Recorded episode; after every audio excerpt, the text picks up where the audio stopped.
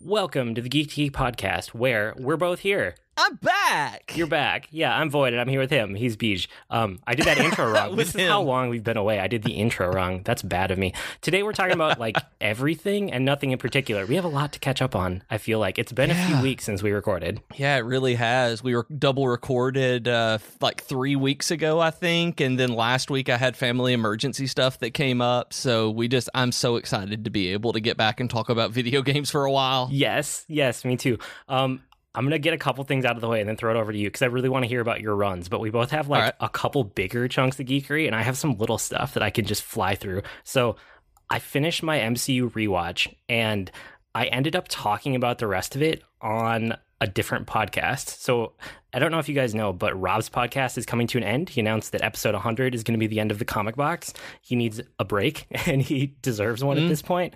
Um, but we've been floating this idea for a really long time of doing like a weekly geekery podcast that's not actually every week. So maybe we should call it something different. But just like random people from the network show up, Rob would host, and it would be extremely lightly edited, if edited at all. Just a little bit of like fixing volume levels and like, you know, making the audio a little bit better in post and then putting it out there. So it's more of like a panel discussion with less structure to it. And Rob asked if we would do the pilot to help send him off. So episode or issue, he always calls his episodes issue.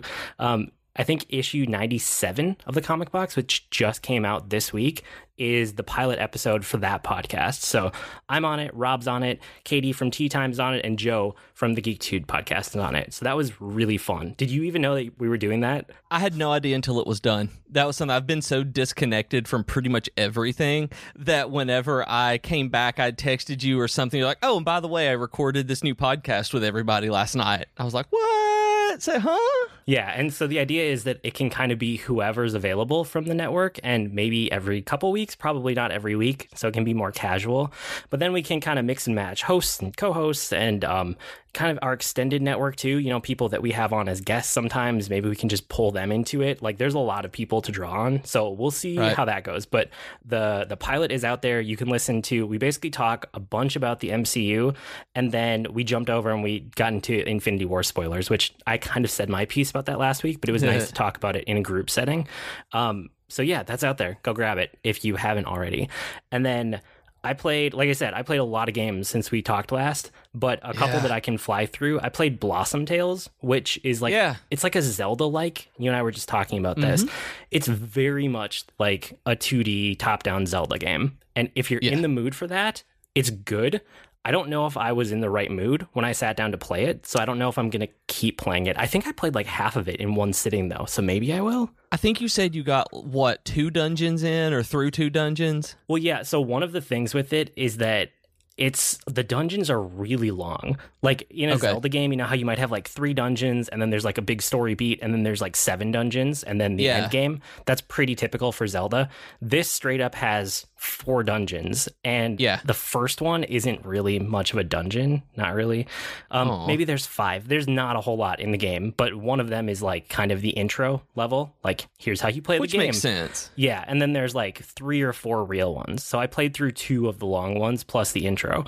So it was it was good, but I'm not in the right mood for it. But if you do Yeah. really like, you know, um, the 2D Zelda games, go give that one a shot. It's only like I don't know, it's like ten, maybe fourteen. I think it's fifteen. Yeah, I think it's fourteen ninety nine on Okay. Steam, or not Steam, but on Switch. Maybe it's on Steam too. Yeah, it's on Switch. Uh, I, I w- I've been looking at this one, and I'm kind of in the same boat that you are. As m- I mean, and I'm I kind of lump Zelda like uh, action RPGs like that in with JRPGs just in my mind, and it's not the kind of game I've been wanting to play though. That I keep seeing it, and I always look at it. I'm like, man, this game looks awesome.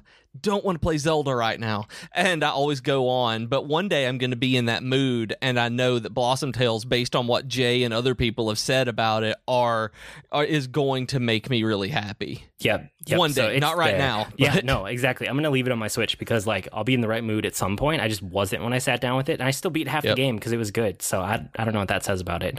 I tried this game on my phone called, and you know I'm always trying stuff on my phone and just deleting it pretty quick. But there's a game I Right. played for a few days in a row called Nexomon, and it is a blatant Hmm. Pokemon ripoff. And it made me realize that if they would just make a real Pokemon game on mobile, they would kill it.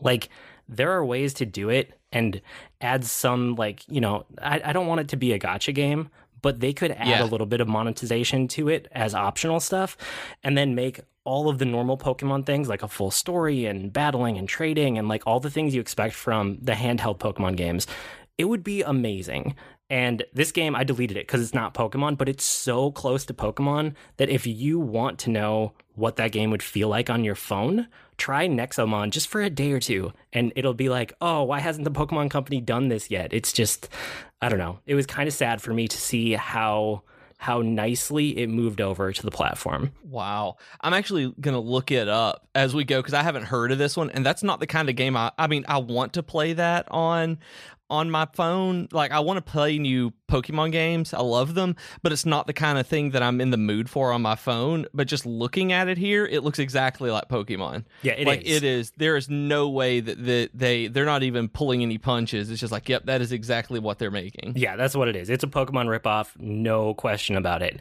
Um, And then the other one that was really quick I could talk about here is Yakuza 6 because Yeah. I thought I was going to like it. I really liked it after the demo, and I know I talked about being excited for it. Yeah. But once I got into it, like it still had that crazy soap opera type story that I liked, but I thought it was going to open up into a more of an open world, and it never really did. But then reading other people's reviews and listening to other people talk about it, I wonder if I was kind of playing the game wrong. Like, it, I feel like I was going down the crit path, but unintentionally. Like, usually when I do that, I'm doing it on purpose. I just never knew when I should break away from that to actually go explore the world and do the open world activities because Oh. it's a game where like everything feels so time critical and like oh I have to do the next thing like it's important to the story. There was never Yes. any time for it to breathe and just explore. Do you know what I mean? I do. I know exactly what you mean. I was playing. It happened to me in a in a game earlier this week in Xenoblade Chronicles 2, where it was. I felt so intense. I there was something I needed to do that was way across the world, but there was this really intense battle scene going on, and I was like, I felt this adrenaline that I needed to push into the next beat, and I was like. I'm not actually on a timer, despite them saying I, that I am. It's like I need to go upgrade and do all of this stuff first before I move any further. But it was that feeling of, oh my goodness, there's this urgency there that that I hit where I didn't want to go away, even though I knew that I could, but I felt like I shouldn't. That's how I felt the entire time. And I played probably like 15 hours of this game. Like I played a bunch of it. Um I didn't give up on it early. And that's after playing I don't know, maybe 4 hours of the demo. So I probably put like 20 hours into Yakuza 6. I think I got decently far. I I, I looked it up and I was maybe halfway through the story. But yeah, I just I wanted it to hook me more than I did. So I'm kind of disappointed that I didn't latch onto it the way I was hoping I did. But I mean, I guess I have more Yakuza experience now, which is a plus because it's kind of like a cult hit these days, and now I have a better context for what people are talking about. So I'll take that away And- from it and be happy with my time. And as much as you like the soap opera part of it, and you know, you got about halfway through it, are you planning on going back and finishing out at least the critical path to get through the story and hit the credits, even if you don't go do any of the open world stuff? Since you liked it so much? It, I don't know. There, I couldn't find the right balance of like playing around and like doing the story. And the story is so cutscene heavy. And I, I think that was part of it too. I thought that the demo I had played was like there was a lot of setup, so there was a lot of cutscenes, and then it would open up into the world, and then cutscenes would become more sporadic or at least shorter. And they didn't. Like there are you know 10 15 20 minute cutscenes that happen regularly where you don't do anything except watch Yeah. so it, something about the balance of the game didn't really click with me in the way that I was hoping either. And I understand that. I've been playing Xeno games, so I completely understand the 15 minute cutscenes, at least uh, every little bit, that where it just kind of breaks everything up. So I can't even, I can't say anything at all on you on that one. Yeah. So, yep, I know. So anyway, those are like the quick ones I can get out of the way. I want to hear about your runs though, and then we can get back to like you and I both have a bunch of other games to talk about. Yeah, so so these runs were awesome. That a couple of weeks ago, I went. For those of you who weren't listening or paid attention or cared, uh, I went a few weeks ago to Walt Disney World in Florida and did their Run Disney Star Wars Half Marathon weekend. So over the weekend, I ran uh, the 5K on Friday, the 10K on Saturday, and then the half marathon on Sunday. And I'd also done the virtual half marathon before that to get another couple of medals. So by the end of it all, I finished all of this and it was super fantastic and fun. I ended up with six medals and four t shirts, four race shirts. And I was so excited. I now have these really cool uh, uh, Star Wars running shirts that are made out of tech material. Like I'm really excited about them, and the Champion brand, and that's what I've been wearing lately. Uh, from the t- it's Target brand uh, stuff. That's the one that Target carries. So it's like these are exactly what I've been wearing. It was just perfect for me, and the medals are really cool. I can't wait to get them hung up. But the runs themselves, there were so many people there. Void. I don't. I don't know if you've ever seen like photos of of these races or anything at all of the, the lines and masses of people, but they said for the 10k alone there were 17,000 people running it. Wow. And I'm not sure about the 5K or the half because I think that the 10K may have been the lower race because it's not as accessible as the 5K is, and people don't necessarily do it if they're coming just for the half marathon. So it's that may have been the low number. I think I saw that there were 43,000 people there total for the races. It's just it's an absurd number of people. The parks were were absolutely crazy, and it was it was my first experience doing any any kind of race of, of anywhere near this size. That the stuff I had done before was local races where you may have a couple of thousand people running and it, or a couple of some of them a couple of dozen where this is just massive on a scale I'd never seen before. And so the logistics of getting there was crazy. So we stayed on on site. We stayed on Disney because they offer transportation to and from the resorts to the start line and from the finish line. So I took the buses, but I had to get up at two o'clock in the morning, which is Eastern time. So uh, my body hadn't adjusted to it yet. So that's one o'clock hour time uh, here in Central. So I had to wake up at two a.m. I had to get on the bus at around three or three fifteen a.m. Um, so I was there and I had a Starbucks uh, Frappuccino in a bottle for my caffeine that I just bought, and uh, a Lenny and Larry protein cookie for breakfast beforehand. Uh, sat on the bus, and by three three fifteen, then they bus you over, and you get to the race. You get to the the lot wherever you are, and they have the pre race stuff going sometime around three forty five to four o'clock in the morning, and they have a DJ going on, and there are all sorts of character stops there where there was at this one it was the dark side so there was boba fett kylo ren jabba the hutt and uh, Darth Vader, uh, Captain Phasma, and then they had BB-8 because you can't resist having BB-8 there. And as as they put it, and for some reason BB-8, and so that's actually what the announcer said. It was really funny whenever he said that. I But liked your you Boba would- Fett story. I can't remember if you posted that for everyone or if I just got a text. Oh, I love. Oh, okay. So, so that's one of the things I was about to go into because you have to wait in line for this stuff. Like, there's usually a 20 to 45 minute wait for any of these character stuff, but it's four o'clock in the morning and the races don't start until 5:30. So you are you have plenty of time to get a few of these in. So I'm waiting in line, and the uh, this is before the 10k uh, because Jennifer was with me during the 5k and we were talking and hanging out and getting pictures with Captain Phasma at the 5k and, and BB-8. But before Boba Fett, I'm there alone, and so I'm I just get in line. I see Boba Fett has a line, and I didn't even notice him the day before. So I'm like, yeah, I'm gonna get my picture taken with Boba Fett. So I go over and I stand in line for a while. It takes about 30 minutes, which is fine. It's early, and I'm just kind of kind of chilling. And I decide, you know, Chewbacca the day before was on the course for the 5K, and we stopped and waited. And when I came up to Chewbacca, he just gave me a hug, like one of those bro hugs where the dude comes around, like you they you clasp hands, you you kind of bump chest and pat each other's back. You know, that's that's what Chewbacca did to me. And so I'm just like I'm I'm just just tickled pink. And so I go and I'm like, I'm gonna hug Boba Fett. And I'm like, I get up here, it's like this is Disney. I'm gonna hug all of this. So they they they take your camera phone, they take your phone, and they will take pictures with your, your own camera. So you don't even have to buy the pictures that they do if you don't want to. So I handed her my phone, I just ran up with my arms out trying to hug Boba Fett, and he just stepped back and pointed at me and went, no.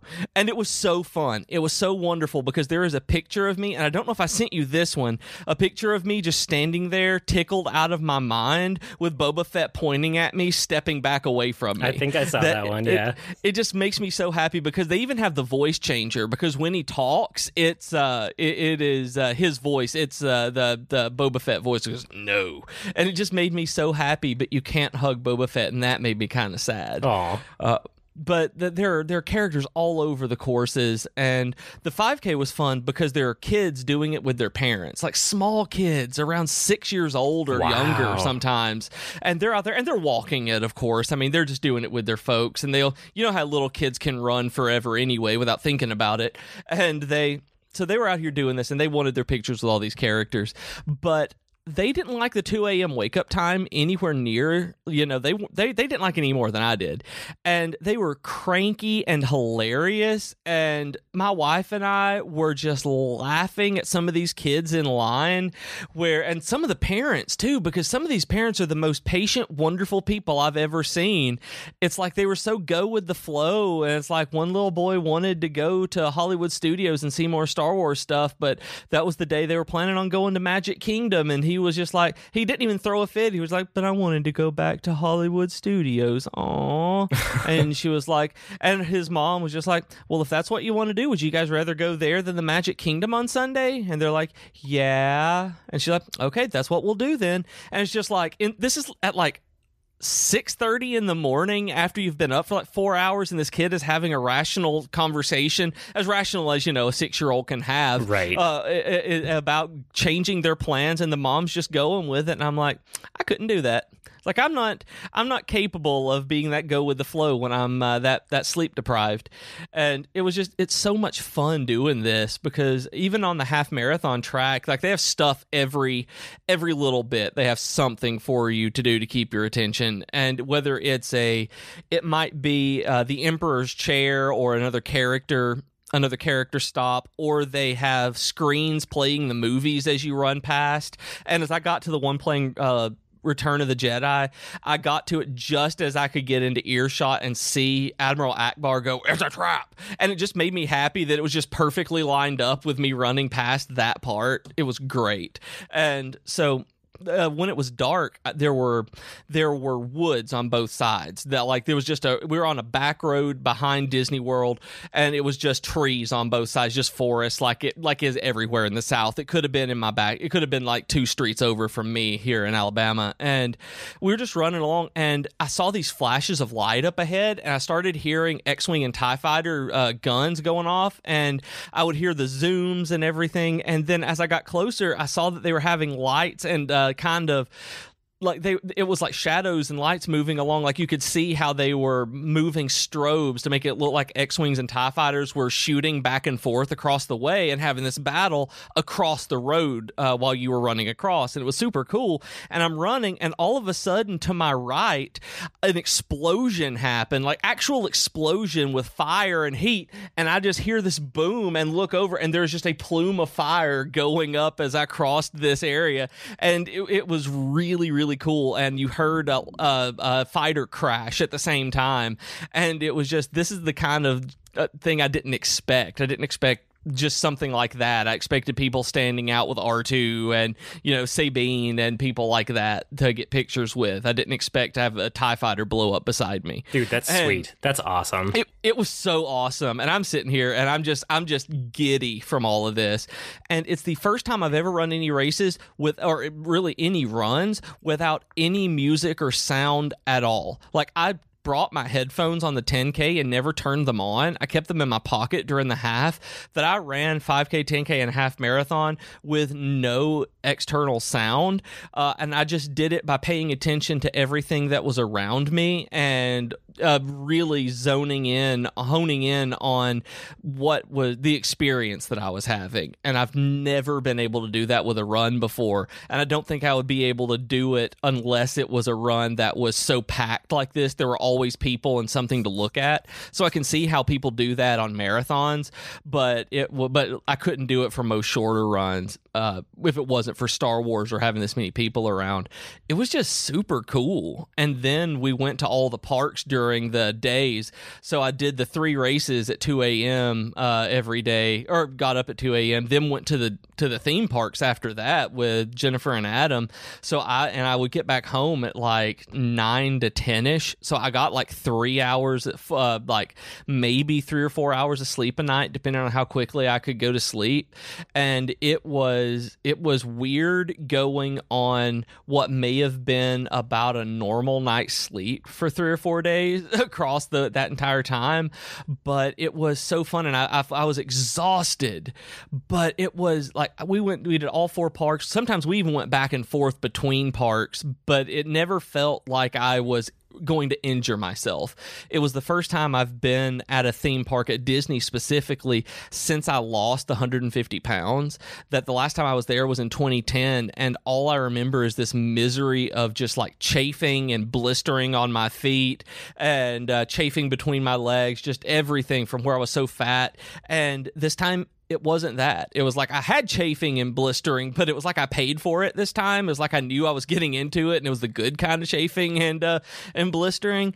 And it was it was it was just so cool being able to really experience a park honestly like a normal human being because I've even when I went before like I never got to do everything I wanted to do because I was always like having to sit down every few minutes to get off of my feet and being able to run through them, see the stuff in the back, uh, realize how bad their reclamation plant smells, and see all of the the greenhouses where they keep all of the plants that they have to replace all the time. They're huge.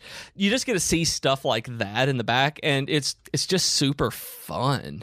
That it was well worth the money. It cost a lot to do. It cost more than I anticipated in ter- because the race registration is separate from the park tickets, which apparently you don't have to do, but we were there so we did anyway. But the it's worth the money to have that experience. I don't understand how people can afford to do it all the time because there are some people who are like super intense about it and they have run Disney tattoos that we saw all over during the expo and we went around like people were crazy intense about it. But it, but I don't understand because it's so expensive. But it was super fun, so I, I'm going to end up doing it again at some point, but probably not for a while. But it was it was worth every bit of it. It really was amazingly cool to see all of the stuff. And uh, they had the Star Wars characters all throughout the parks and everything, of course, especially Hollywood Studios. And they already have the Last Jedi stuff in Star Tours that they've updated the Star Tours ride. It's one of those motion rides, and it has stuff from the Last Jedi in it where you fly over Crait. Sweet. And it's it is really awesome. I'm glad that the the whole trip worked out because I know that you were looking forward to it and you weren't you didn't know exactly what it would be, but it sounds like it was Yeah. a really good time. It was. It was an absolutely wonderful time. And my friend Adam doesn't like people driving his car. So, and he drove down there and we were taking his car because mine messes up. So, on top of having a really good time, I got to ride to from uh, from North Alabama to Orlando, which is about a 10 and a half to 12 hour drive, depending on how much you stop. Uh, he drove the entire way both ways. So I just got to sit in the back and play video games the entire way down there. Like I had mentioned that I was going to get to do most of it. Like that's all I did the entire way down there and back. I sat in the back seat, played played on my Vita and Switch, and it was fantastic. Yeah, I mean, you've been doing a ton of JRPGs, which we should get into here in a second. So but like, much. I mean, you did so much that you you actually inspired me to start up GameFly again, which probably, I mean, we could take a quick break. The geeky offer of the week, you can go to gamefly.com slash geek and get a free one month trial, I think is what we have set up. Gameflyoffer.com slash geek. Yeah, gameflyoffer.com slash geek. And I reactivated my membership because after talking to you for the last few weeks about how many JRPGs you've been playing, there was a bunch that I wanted to try but not buy necessarily. But Yeah. like it's infectious because you're so excited about it. And then Yeah. like the um the four job fiesta for Final Fantasy V is coming up because it's in June.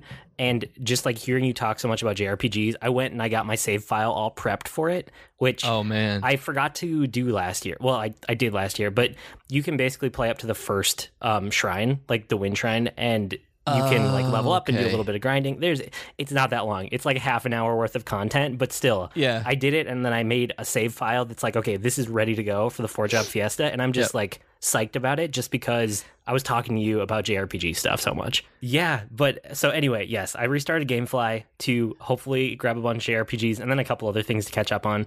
And I guess if we're taking a quick break, um, the network go listen to everything on the network. Geek to Two this week. I know they have part two of their discussion about Infinity War, and they talk about like phase four of the MCU, which is fun speculation. Mm-hmm. Um, Tea Time with Katie and Chelsea. They talked about fan fiction again. They did a fan fiction part two, and then the comic box, which I'm on, which isn't really the comic box. I already talked about that, the pilot episode. but um, for the comic box episode 100 the last episode rob is going to just do a total q&a episode. So if you have any questions for him at all or you need comic advice or you want really anything i think anything. I think he's basically going to just take every question and give everything an answer because then he gets a giant break afterwards. Yeah send those his way.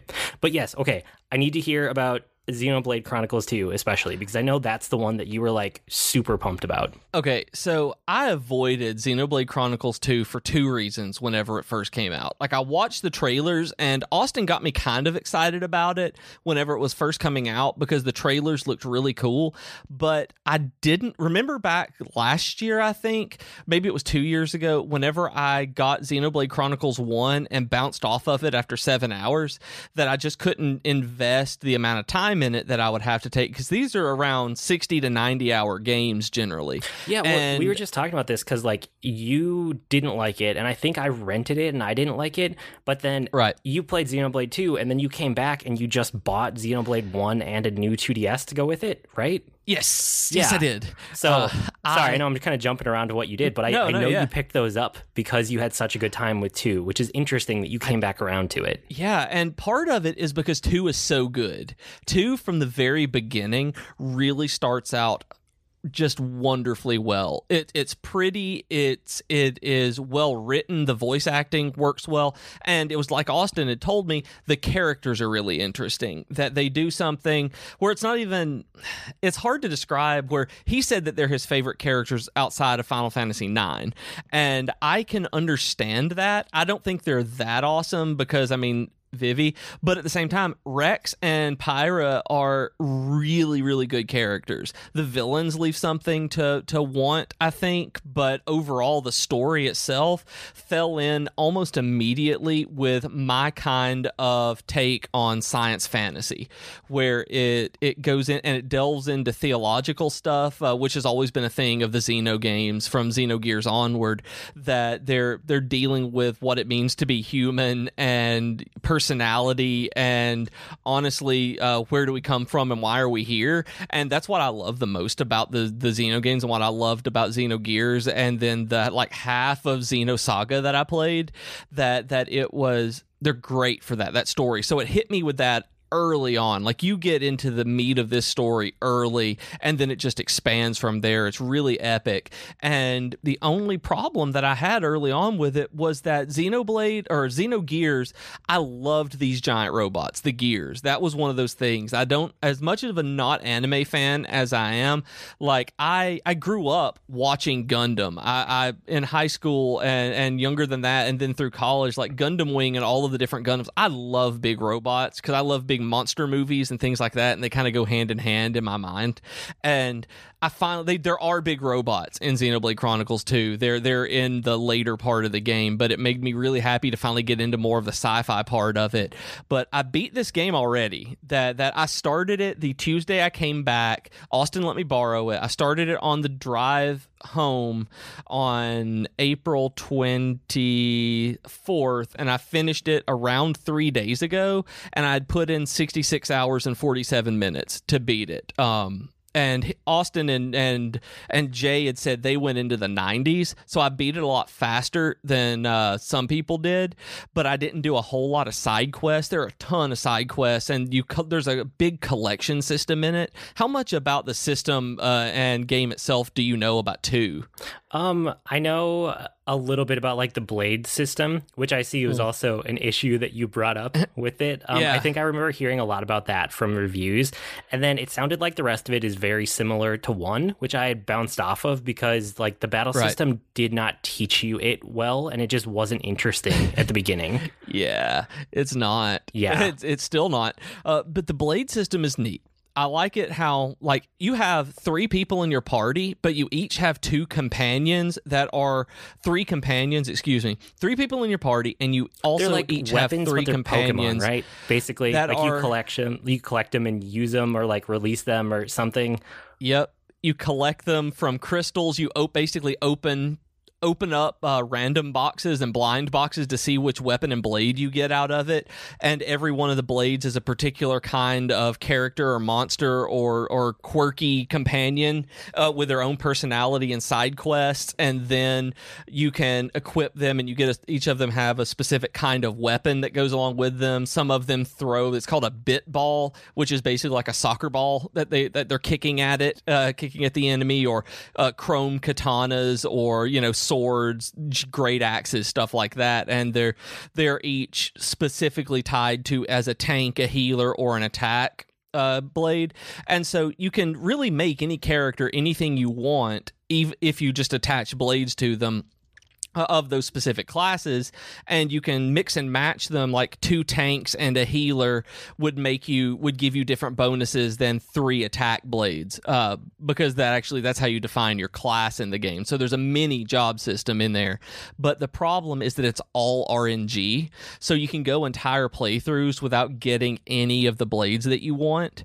and uh, that's kind of what happened to me. I got most of the ones that i really wanted but the but the optional ones that I really wanted to play with that I thought would be cool that I had looked up, I'd never got. And uh, so I was a little irritated at that because they weren't there was one of them KOS-MOS from xenogear or xenosaga is like the rarest of all of them. The main one of the main characters in xenosaga is one of the blades. And it's super rare that, that a lot of people don't get her. So I didn't feel like I knew I wasn't going to get her. But there was a couple others like Zenobia that I wanted. But there's a there's a new game plus mode they added in, which lets you keep all the blades that you had, typical new game plus stuff. And then there's new DLC coming out by the end of the year. So I'll grab that, do a new game plus, invest another 70 hours in it, and hopefully fill out some of the rest of my rest of my blades.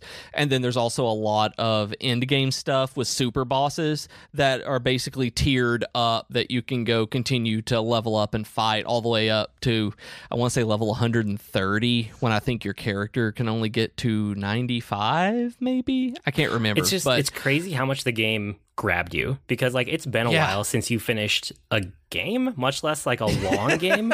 And Yeah. you played like almost 70 hours of it and now you're going back to Xenoblade Chronicles 1. So I'm glad that you found Yes. something to like latch onto just cuz like uh, you've needed it, I think. Yeah.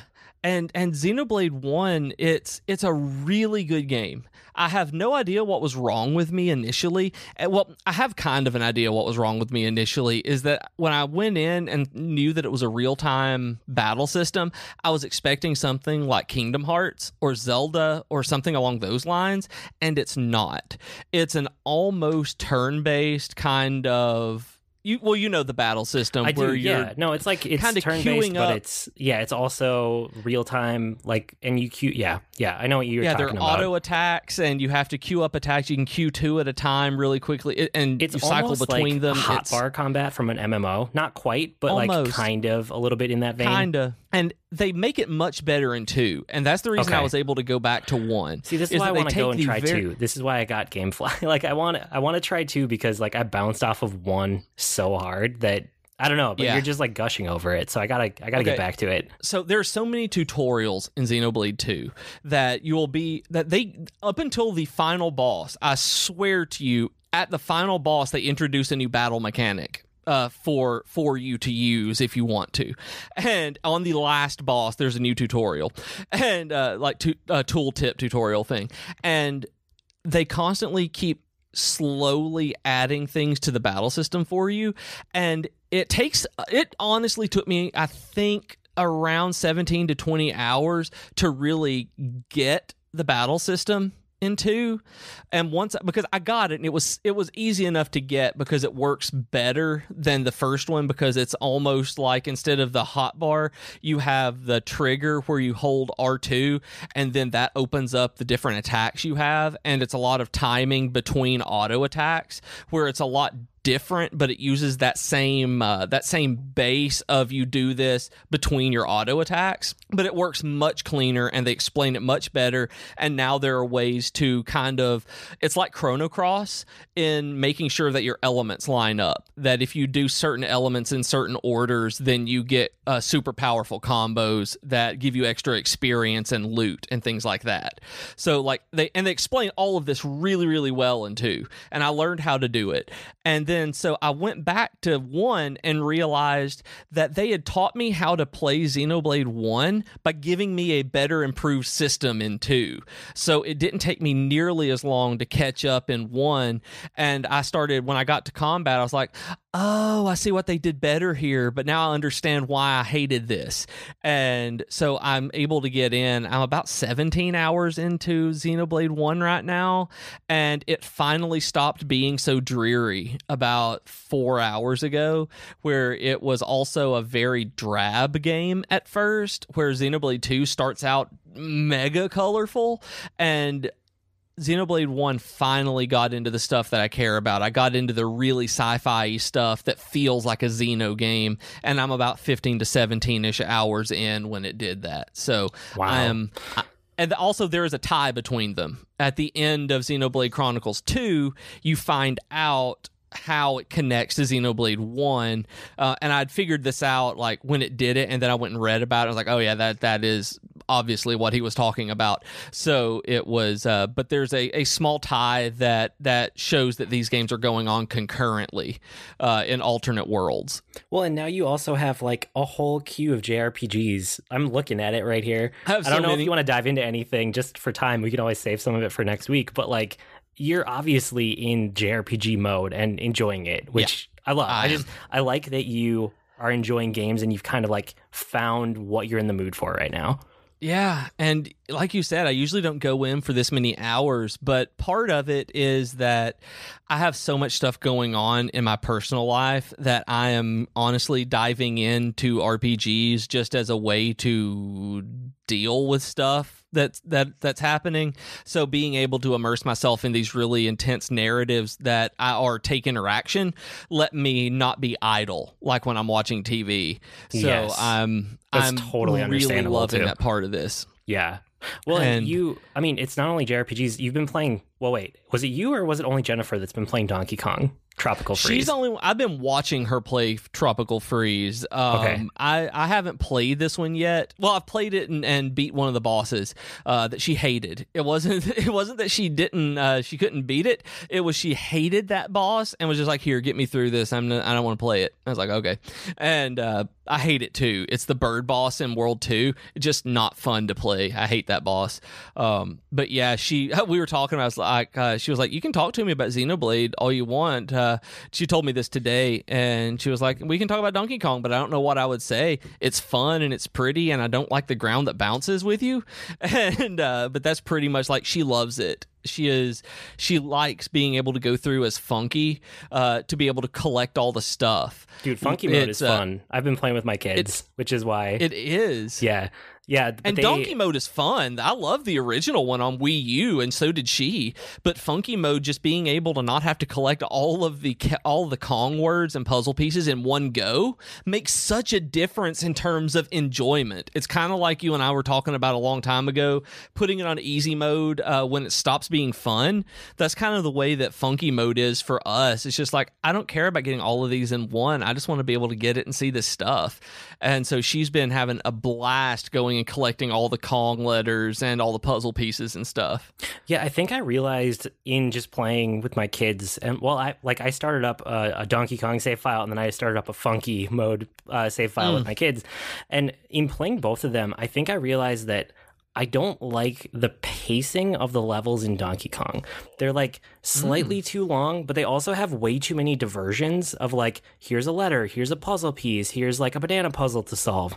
Um, Yeah. my favorite levels have been the ones where you can't stop. So like minecart levels for the most part. Um, there's a log Yeah. flume level that's the same way too. But so fun. Was Yeah, it I- I like sawmill sawmill slide some, something? yeah, but like those have been my favorite because it's a really good platformer that like has a good flow to it if you keep going forward. But the game incentivizes you to constantly stop and think and go back and like, oh, is this a puzzle or should I collect these things? Yep. And I actually think that kind of takes away from it because I have way more fun when I just push through. And I'm trying to get myself in the right headspace for it because I was finding that like a level would take me a long time and then when I finish like a Mario level, I can't wait to start the next one. When I was finishing a Donkey Kong level, I was like, oh, do I really want to like invest in starting the next level or should I I'll just put it down for the night. And I did that a bunch of nights in a row. So once I got to play with my kids and we were playing with Funky Kong and then whoever else, um, cuz you can pick. Yeah. It was fun to just like not worry about it and just push through the levels. So I don't know. I, I guess I'm kind of having like a mixed time with it, but Yeah.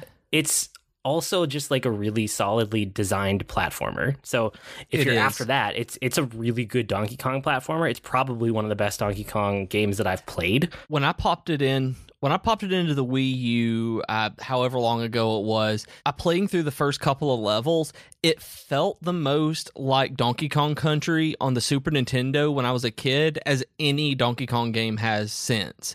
That from Donkey Kong Country two on, this one kind of felt more like had that had that feeling that you got from Donkey Kong Country, and it's just like you said, it's a good platformer.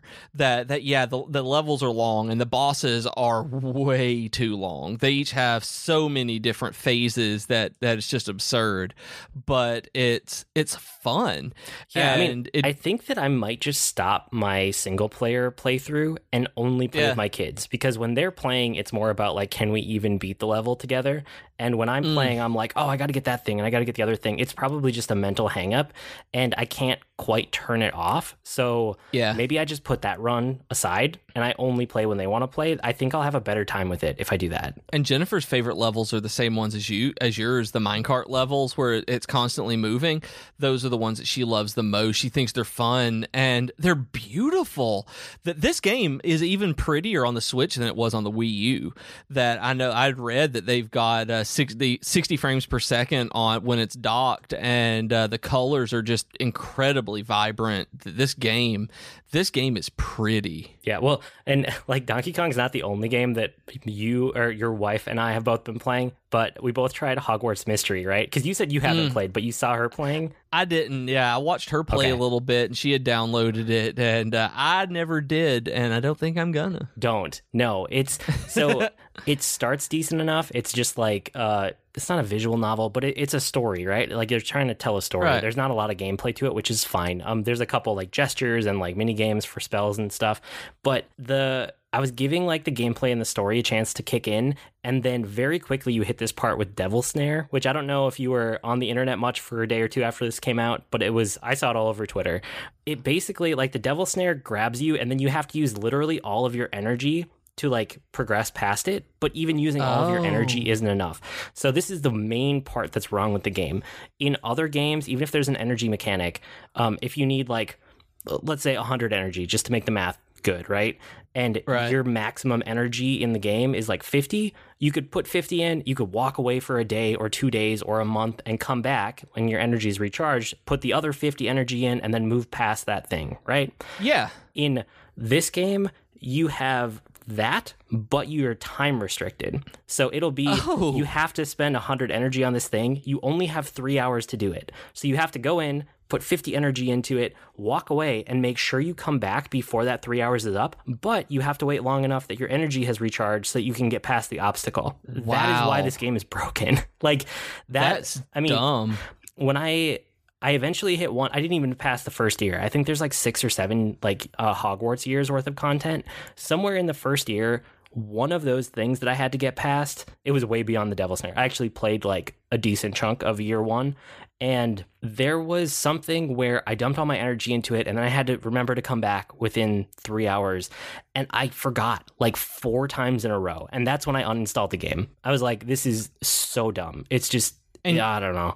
But I mean, And you only get like the two tries. Like you can only Yeah. do that once. it's bad. But it, and it's like Oh God. the story they're trying to tell and the gameplay that's in it does not match the monetization structure that they have. Like there's a way to structure this game in a friendly way that makes it approachable for the story and they haven't done that. So I mentioned this to say you should probably steer clear of it even if you're like a super Harry Potter fan. Has Rob played this one because he's a super Harry Potter fan, and I haven't really. I haven't seen or anything that he's pl- he's said about it because I've been, like I said, disconnected for a while. So how does he feel about it? picking away at it, but I think he's feeling some of the same pain points. Not as much. I mean, he's pushing through it because he's more of a fan than I am. But Uh, I Right. heard some of the same complaints from him. But I mean, the main thing that I was playing since we last talked was God of War, which I texted you Yeah. about a bunch. Um, And I'm glad. Like I've been excited to hear what you because you've been looking forward to God of War for a long time, and until you told me just recently, it may have even been in the the next to last episode, last or next to last episode that we recorded, that it was not a remaster but a new game. That that I'm I'm so excited to hear about this. Yeah, it's I mean, it's God of War. Like they started over the title with, you know, just God of War with no number, but it's a continuation from the first 3 games. And my history with God of War really quick is like the first game was amazing and was like mind blowing. The second game was like the game of a generation, maybe at the time. I mean, I was a teenage boy and it was like angry rage, kill all the things, which, and like really good graphics too. Like PS2, like that game was pushing the PS2's graphics capabilities Yep. those things together like I, I loved that game at the time but then by the time god of war 3 came out i was over my teenage angsty phase and it just didn't do anything for me. I did not like i tried that game and i stopped within the first hour i think because kratos was so one note. He was just about anger and rage and vengeance basically. This is the same kratos but aged way up. And he's Okay. a god. Like he becomes a god in the very first game or something when he kills ares the god of war hence the name um i don't know if you've ever played these have you I oh, I was a little past the angry, angsty teenage phase. I was within my first year or two of college when this came out, so I just missed that uh, that perfect time for this one, but to really grab me. So I never really I played the first one a little bit. I watched more of it, and that's about my history with it. It's I know of it and I've seen it, but never got into it. Kind of like Devil May Cry. It's something that was fun to watch for a little while, but uh, I kind of like okay, this is what happens, and moved on. Okay, so it's the same Kratos, but he's he's not like old old, but he's older. Um, you know, whereas in the other ones he looked like he was probably in his I don't know, late 20s, like super fit, prime of life type thing. Now he looks like he's somewhere in his like late 40s. And he's a Okay. god. So uh, hundreds and hundreds of years could have passed. They purposefully don't tell you how much time it's been. But he has walked away from home. He's walked away from Greece and the fact that he killed the entire Greek pantheon, I don't know if you knew that happened. It's not really a spoiler at this point for really old games. Yeah, you had told me about that. That's Yeah. That's so the, he walked away from that just because like he grew up and he like didn't want to or you know he kept maturing and he was just like had to get away from it. So it picks up with him way older and he has a son and he had a partner. I don't think they say that they were ever married but um the the woman that he had his son with is dead. And that's kind of where the game starts with she Oh, just man. recently died and it's about like um building her a funeral pyre, pyre is like the very first 5 minutes of the game. And then the whole game is about like you and your son taking her ashes to the highest mountain in like all the realms. Like that's that's the basic premise of the game that gets set up right away. And Okay. it's a really interesting look at a character maturing. And he's not always good. Like he's not perfect at it. He's not really a good dad in a lot of ways whereas he gets better over the course of the story when he spends time with his kid. And Okay. some of it too is interesting where like the son gets kind of ragey at times and he's like tries to pull him back. He's like no no no. Like like I've learned from this. Like you don't need to go down that path. That's the story perspective and it it worked for me. Like the the whole dadification of games that we're seeing recently like people who have been in the games industry for 10 20 Yeah. years now who have kids and now they're trying to make stories about parents right mostly dads because it's a mostly male dominated industry which i would love to see more diversity there with like adopted kids and like momification of games and whatever but for right now we have dadification of games and i think that's fine Right. I really like this game. It's it's not going to be my game of the year, and I know it will be a lot of people's. I just I'm not that big of a fan of third person action games, and I guess like the main maybe I should just hit a couple negatives really quick. The things that stuck out to me. Like there are traversal puzzles that get kind of samey the more you get into the game. Like, oh, I've seen a variation of this puzzle 10 times now, 15 times now. Like, I understand I have to shoot the crystal with an arrow and it makes a light bridge. Like, whatever, let's move on. Right. And Okay. there's also like the the third person action starts to feel samey too just because there's a lot of it right there's like 40 hours of game here which most third person action games are like 8 hours maybe. Yeah, Um, I was like 12 at the outside for some of the longer ones I've played, but there's 40 in yeah this. no this is like a 40 hour game i spent 40 hours with it i mean i did some of the side stuff too i bet if you mainlined it on a casual run it would be like 25 hours ish Still, that's about double what I've ever played in a third person action game all the way through. Yeah, well, speedrunners have already attacked it, and the fastest time is like eight hours. And that's with skipping Holy. everything possible and going as fast as you possibly can. So if that tells you anything about the actual length of the game. My goodness. Yeah. Um so yeah, I mean the, the third person action, there's there's not enough variety in the enemies you face, and there's not enough variety in the bosses you face. There's this one troll that the first time you encounter it, it's like, oh my gosh, like it's a it's a crazy set piece battle. And then it's amazing how many times they reuse that asset and color it differently, and it just doesn't have the same impact after a while. Outside of those few things, I really, really liked the game. Um, I'm mostly positive on the game. It's it's definitely gonna make the cut for something to talk about at our mid-year review, and I wouldn't be surprised if it's in my top five games of the year at the end of the year. It's not gonna be at the top. I can I can tell that. But again, it's because of where I'm coming at it from with a third-person action game. There's super high production values in this game.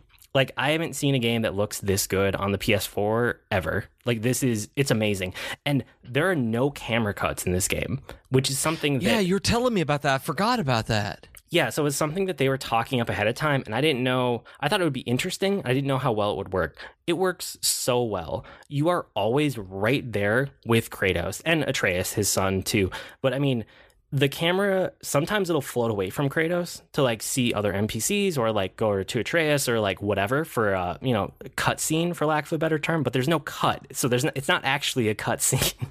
it's just a scene Yeah. that plays out, and the camera kind of wanders over to other stuff. But the entire game, the camera never cuts away from you, and it's always kind of close behind over your shoulder. So it has this intimate feel that I, I don't think I've ever had in a third person action game of any kind before. Um, There are moments too, because there's no real fast travel in this game until you beat it. Um, there's hints at it, and you Oh. can see where the fast travel system is going to be. And it's like, when am I going to unlock this in the story? And not really spoiler, but you don't get full access to it. You get like a limited access that's more story based. You don't get full access until the end of the game. So there's never really any cut, which also means there's a lot of travel time and they fill the travel time with interesting things. Sometimes it's just like a quiet moment, and the camera will like zoom in on Kratos or like do a 360 spin around him, and there's just like a pause hmm. in a way that is really effective. But a lot of the time when you're traveling, especially when you're in the boat going from point A to point B, they're telling stories. And there's this really cool dichotomy going on between Kratos and Atreus because Kratos is willfully kind of pulled away from the world after all of his experiences, and Atreus grew up here, right? So Atreus learned all about Norse mythology, which I don't even know if I said up front, but it's set in like Norse mythology is basically the setting of the game. Yeah. So Atreus learned all about Norse mythology from his mother, and Kratos never really picked any of it up.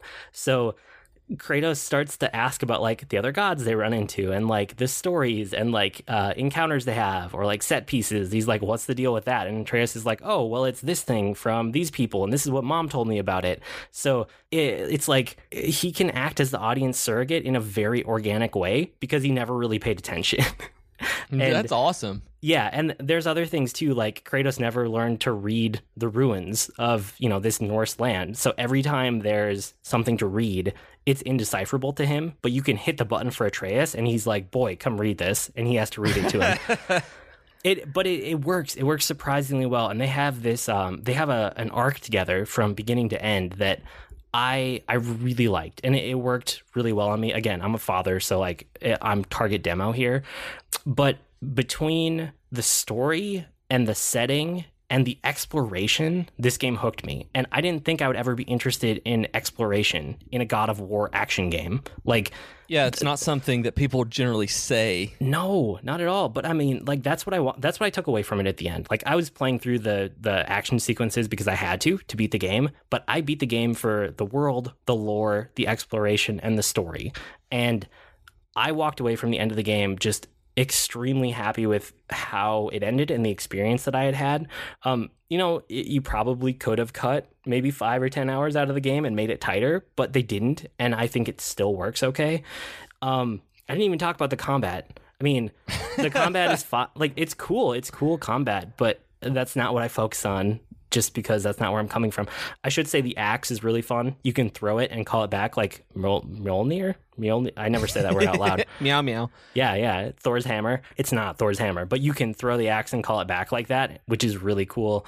And then anytime you throw the axe, you can just start punching people. so there's a whole different like combo tree for melee hmm. attacks without the axe. But I like the axe. I actually think I like the axe better than I ever liked the Blades of Chaos from the original games. So that's cool too. Um, and then arrows. So Atreus shoots arrows and basically Kratos has arrows by proxy because Atreus is always there. They did an NPC in a way that he's always there with you, but never in an annoying way. So anytime you hit square, he'll shoot arrows. So you basically have complete control over when you're shooting arrows at stuff.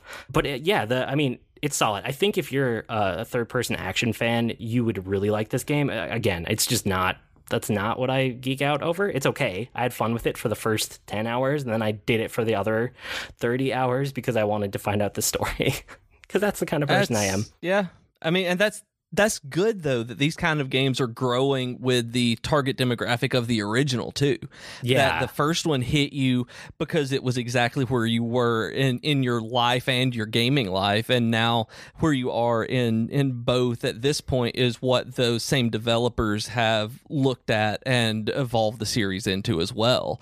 So that's that's fantastic in my mind. It, it shows a real uh, I don't what's the word I'm looking for a real not dedication but just a real awareness of the people who play their game and and what kind of of game that they're actually making and story they're trying to tell. Yeah, I mean, I just I don't know. I I walked away feeling extremely impressed and like I was ready for another God of War. If they want to continue the series, I am bought back in in a way that I didn't think was ever going to be possible with this particular character. So that's kind of amazing in a way. Are you going to go back and play through any of the remastered original trilogy now? I really want to go give three another shot because I never played it. I don't expect that I'm going to beat any of them because, again, it's just kind of like angsty, ragey, and that's not me. I think it's every hmm. teenage mm. boy to some extent for some period of time, and it just happened to catch me at the right time with God of War 1 and 2. But I'm so far beyond that these days that I don't yeah. think I could play one of those games. Um, is that going to be one of your GameFly games? I guess. Yeah, yeah. I'll probably get the God of War three remaster from GameFly and just see. I just want to see what's there. Um, yeah, yeah. But I, I, guess I played a couple other games too. Did you have any other ones you wanted to dive into? I know you said you were trying Marvel Strike Force. Well, yeah. So this Marvel Strike Force game, it's the only time I've downloaded a game on from watching a YouTube ad that I actually clicked a YouTube ad whenever I was watching a video, and it because the the ad actually made me like, what is that game?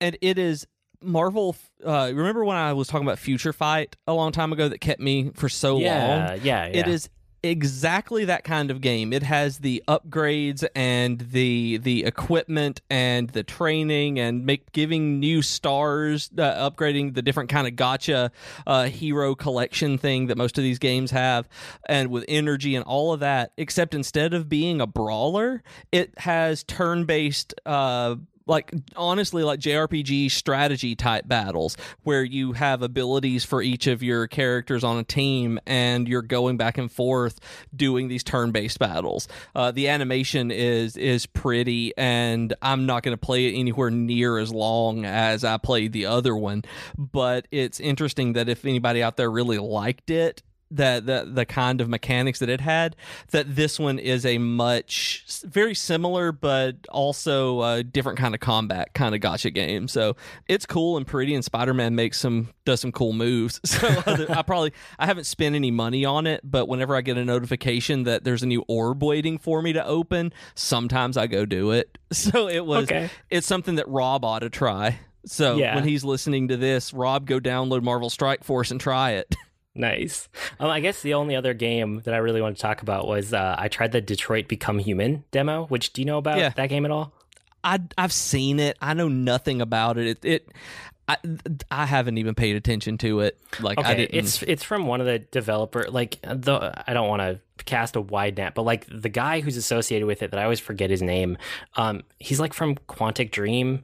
Um, but he's kind of a controversial figure with how he approaches stuff. There's not great things about him, but he also sometimes makes very interesting games. So I was kind of hesitant to go into it. the The setting is like the future. So I think it's like 50 years in the future, maybe not even that far away.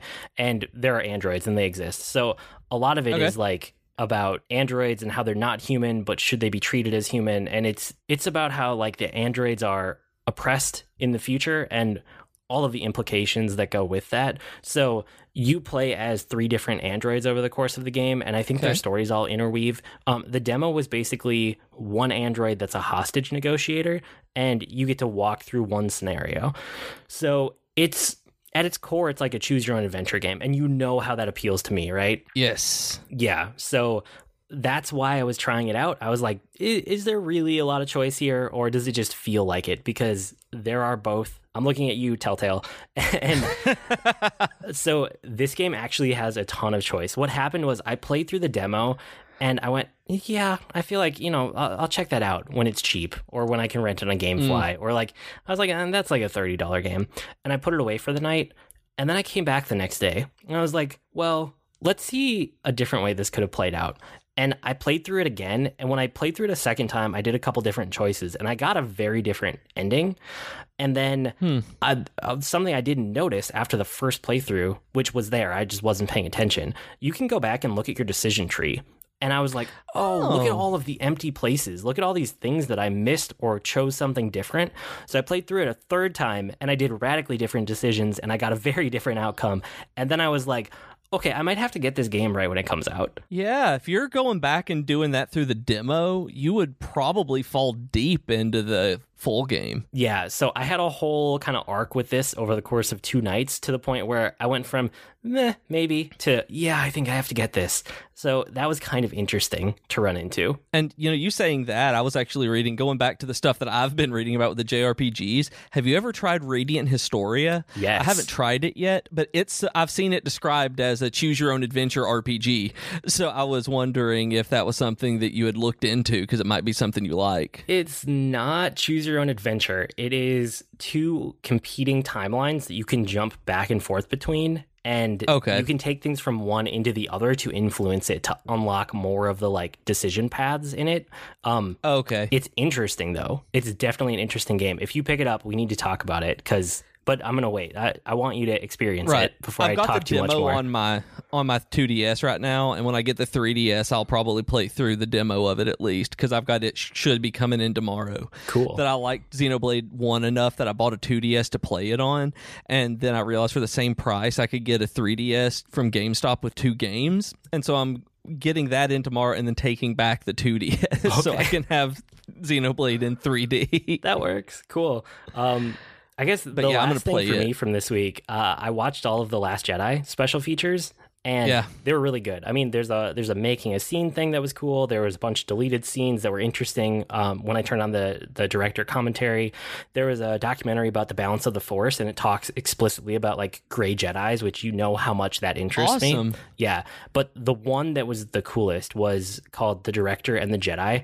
and it's basically about Rian Johnson and Mark Hamill, and both of them approaching this movie. It's more on Rian Johnson's side about like everything that goes into the production, which I just found I don't know, like I was engrossed in that special feature for it was probably like an hour and a half. Like I didn't stop to do anything else. I just watched it all the way through because it was so good. Well, yeah, figured. I mean, that's the kind of thing you watch all the way through. Yeah. I think that's all I have for this week, though. Did you have anything else? I, we can dive into your JRPGs next week. You have a lot. Uh, yeah, I've got a lot of things to say. I've played so many different things. Um, really, the only other thing that I wanted to say was we've still been watching Crazy Ex Girlfriend that I'd mentioned before. Oh, yeah. And we've gotten into season three, which has finally, like, it's really dealing with true to life mental health issues with people with anxiety and personality disorders and how those affect your life and your friends friendships and your relationships. And for being a comedy on the CW, it handles these in an incredibly realistic way and shows the ramifications that in a very, very realistic way that is calling back kinds of uh kinds of me and Jennifer are both sitting there like yeah that kind of stuff that's how people reacted to us it's like whenever I was going through my worst part and she was too it's like yeah those are that's wonderful that they're presenting this in such a that kind of issue in such a rational way as opposed to making putting a stigma on it. But it's it's really good. It's really well handled. So if that's something that anybody out there cares about that uh, getting mental health destigmatized crazy ex-girlfriend uh, works up to it really, really, really well. I cannot wait to finish this show and then see the next season when it comes out next fall, I think, maybe. Maybe next spring. Cool. Good. I'm glad you're still liking it. So, good stuff. Okay. Well, I think we both have some things, but we'll hold on to them for next week. Maybe we'll do a little bit more catch up next week or just dive into JRPGs again because that The- list, I want to know all your thoughts about that list. And it looks like you have Well, I haven't played all of them. Okay. That, that I have a huge list here, and not all of them are finished by any means, but I have thoughts about them. Okay, good. Yes, that's that's what we're gonna do next week. We've just decided.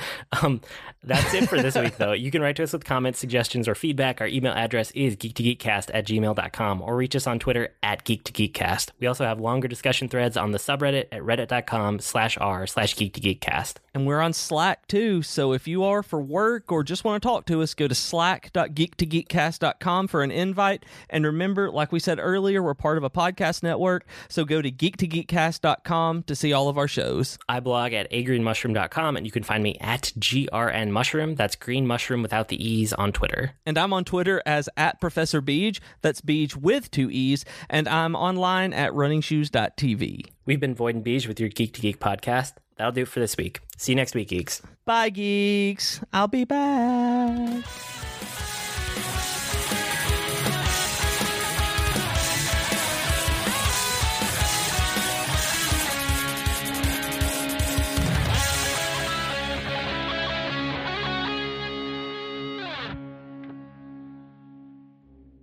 Hi everyone, I'm Katie. And I'm Chelsea, and we are the hosts of Tea Time with Katie and Chelsea. We are two best friends who love pop culture and talking about pretty much whatever we want. Katie, Yes. stop thinking about Zac Efron and tell our future listeners what some of our latest episodes have been about. Well, we've talked about Zac Efron. No, get it together, Katie. Fine. We've talked about fan fiction, classical literature adaptations, favorite TV couples, and so much more. So grab your cup of tea or whatever your drink of choice is and download our podcast today. Hi, my name is Joe Hogan, and I'm a geek. And if you're currently listening to this, there's a good chance you're a geek too. So check out my podcast, Geektitude. Each week, I talk with somebody about their geek aptitude. Sometimes I talk to people in a geeky profession. Sometimes it's someone doing something really cool with their geekiness. Often it's another geeky podcaster. But it's always someone who wants to share their inner geek. So join me each week as we come together to geek out about all the geeky stuff we love. And remember, this week, keep it geek.